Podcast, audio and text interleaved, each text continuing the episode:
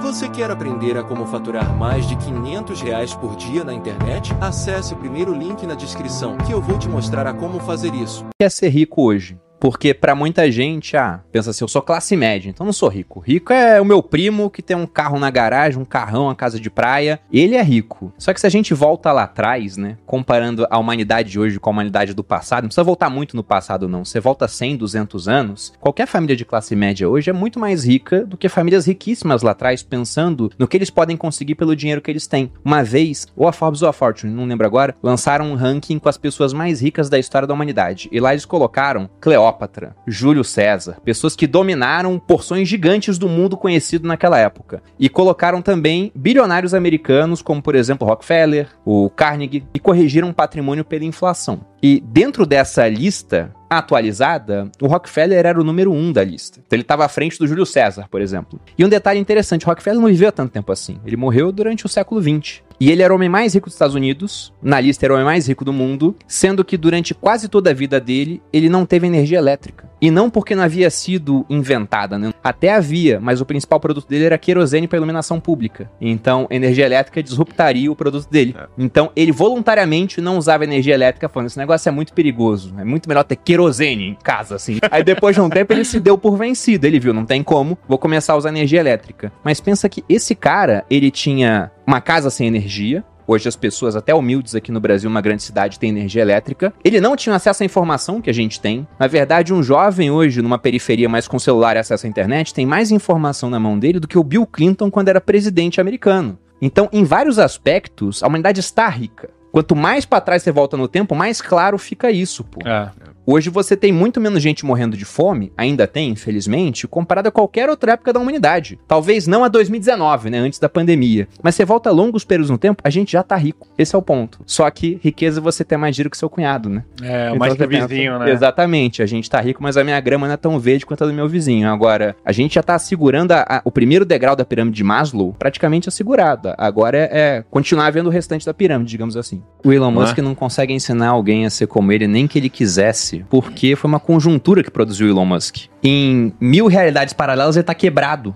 Uhum. Em uma, ele construiu uma empresa que tá lançando foguetes a Marte e deu certo. E fazendo o foguete da ré, entendeu? Imagina eu chegando para você há 10 anos e falando, Thiago, eu tive uma ideia aqui de lançar foguetes para Marte. Você falou, cara, tá maluco, ninguém faz, quem faz isso é a NASA. Tá então foi quando o Elon Musk chegou para alguém e falou isso. Então, a chance dele dar errado era muito, mas muito maior do que a chance de dar certo. Só que ele assumiu tanto risco que quando deu certo ele ficou muito, muito rico. Sabe? Talvez surpreenda alguns, né? Porque eu faço aquele perfil no Instagram que eu me acho muito. Mas eu não me acho fora da curva em vários aspectos. Porque se eu penso no meu pai em termos de inteligência, eu me acho um cara inteligente. Meu pai me bota no bolso aqui, ó. Fala cinco idiomas. A memória dele é, é tão boa, até melhor do que a minha. Só que o meu pai, ele viveu num mundo que não tinha essas chances exponenciais que a nossa geração, principalmente essa geração que está assistindo agora pela internet, tem. Porque lá atrás, pra você conseguir fazer um negócio com escala, você tinha que ter uma organização gigantesca, era muita gente abaixo de você. Hoje em dia, uma pessoa com um celular consegue vender para mil pessoas um produto de mil reais, ela faz um milhão. Então, as ferramentas tecnológicas fazem com que as pessoas medianas hoje consigam produzir resultados que só as pessoas realmente muito fora da curva do passado conseguiam produzir. A escala, na época que ele começou, era viajar para dar paz para 300 pessoas. Baita escala. Hoje, quase todo mundo que tem lá mil amigos publica um story, vai ter 300 pessoas assistindo. Então, já tem muita gente assistindo. Então, o que eu vejo é que, para quem quer ficar rico, você tem dois mundos. Essa é uma ideia do Nassim Taleb. Ele fala que existe o meio cristão, que é o mundo das coisas naturais, e o extremistão, que é o mundo das coisas criadas pelo homem. No meio cristão, por exemplo, você tem médias que coordenam aquele mundo. Se eu pego um grupo de mil pessoas, de homens, e faço lá a medição da altura de cada um, eu vou produzir um negócio chamado curva de Gauss. Eu vou ver que eu tenho poucas pessoas abaixo de 1,60, poucas pessoas acima de 2 metros, e a grande maioria oscilando em torno de 1,70. Você tem isso aqui. Se você tem lá, por exemplo, a altura dos homens e a, a quantidade. A maior parte em torno de 1,70. Agora, se eu faço a mesma coisa com o rendimento que as pessoas ganham no ano, se eu pego mil pessoas, eu não vou ter uma curva assim. Porque nessas mil pessoas eu posso ter o Guilherme Benchimol, que tem bilhão. Ele leva a curva lá pra ponta. Fica um gráfico de cauda longa. Então é outra dinâmica. Se você, por exemplo, adota uma profissão do médio cristão, o que, que é isso? Do mundo das coisas naturais. Pô, você é um cara que trabalha vendendo seu tempo, vendendo sua hora por um valor fixo. Você faz consultas, é um nutricionista, é um dentista, você vai ter que atender mais ou menos 10 pessoas no dia. Então vai ter um teto para o que você pode fazer. Quando é que você consegue ir pro extremistão? Quando você cria uma escala com muita gente abaixo de você. Agora, se você trabalha com rede social, aí você pode vender para uma pessoa, pode vender para mil de uma vez ou para 10 mil de uma vez. Você do nada em um lançamento pode fazer mais dinheiro que fez na sua vida inteira somada. Mas são mundos diferentes, Thiago. Então,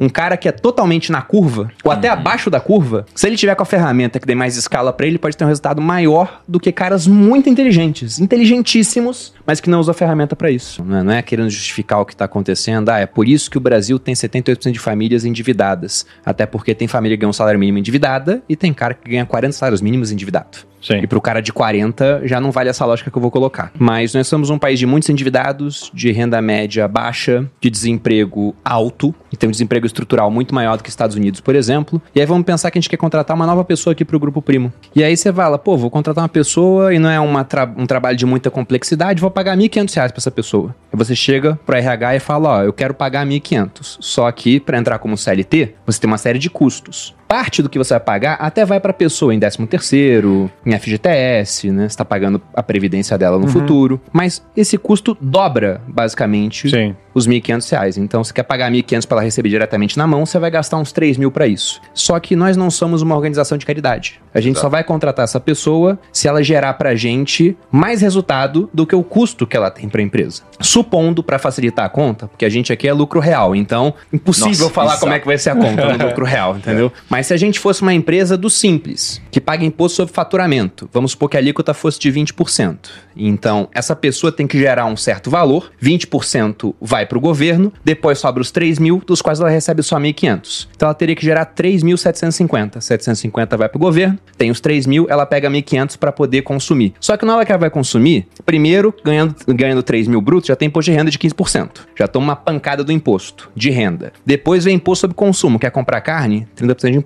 Feijão, 20. Arroz, 18. Quer tomar uma cachaça no fim de semana? 82. Então no final dos 1.500 que ela tem líquido na mão, ela vai pagar metade de imposto, sobra 750. E depois que o imposto já desmurrou ela pra caramba, aí vem a inflação e chuta a barriga, fazendo os preços todos aumentarem na média, né, que o IPCA é uma média, 6%. Só que o IPCA é uma média que tem lá um monte de itens que estão caindo de preço e puxando a média para baixo, porque o pessoal não quer consumir. Enquanto que eles querem consumir, tá puxando a média para cima. Então, o feijão, além de ter imposto está subindo 15% no mês. O arroz está subindo 12%, a carne subiu 20%. Só que a carne de cordeiro, que só o rico consome, tem pouca demanda, tá caindo de preço em 5%. Aí aquilo puxa a média do IPCA para baixo. Então, pro pessoal de baixa renda, é complicado mesmo fazer o orçamento caber no mês, digamos assim, né? E se não reajustar a tabela de imposto de renda, daqui a pouco você vai subindo o mínimo, mas não muda a tabela, tá todo mundo pagando 27,5% de imposto. Só que, como eu disse, isso é pro pessoal realmente de baixa renda. Agora, o cara de alta renda tá se endividando por uma questão de, pegando o conceito econômico, preferência temporal. Ele valoriza muito mais o presente em relação ao futuro. E quem faz isso são pessoas imaturas. Você pensa numa criança, por exemplo, ela é extremamente focada no hoje. Ela tem um alto nível de preferência temporal. Ela quer as coisas na mesma hora. Ela tá com fome, ela chora pra ganhar comida. Ela tá suja, ela chora pra alguém limpar ela.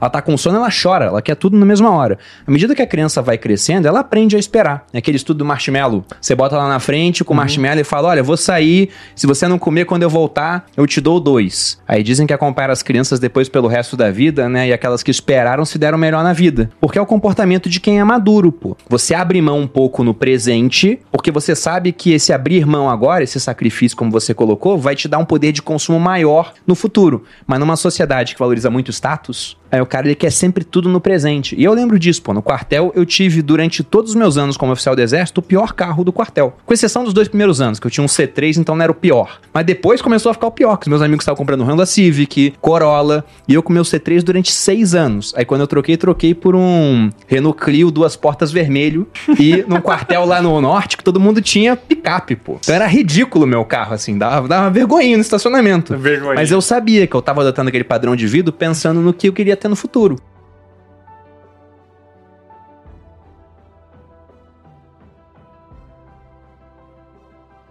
Você gostaria de viver de YouTube, fazer seu próprio horário, trabalhar de onde você quiser e principalmente gerar muita receita? Finalmente a gente lançou o Viver de YouTube, que é o único treinamento no mercado que vai te acompanhar do absoluto zero até a criação do seu canal de sucesso.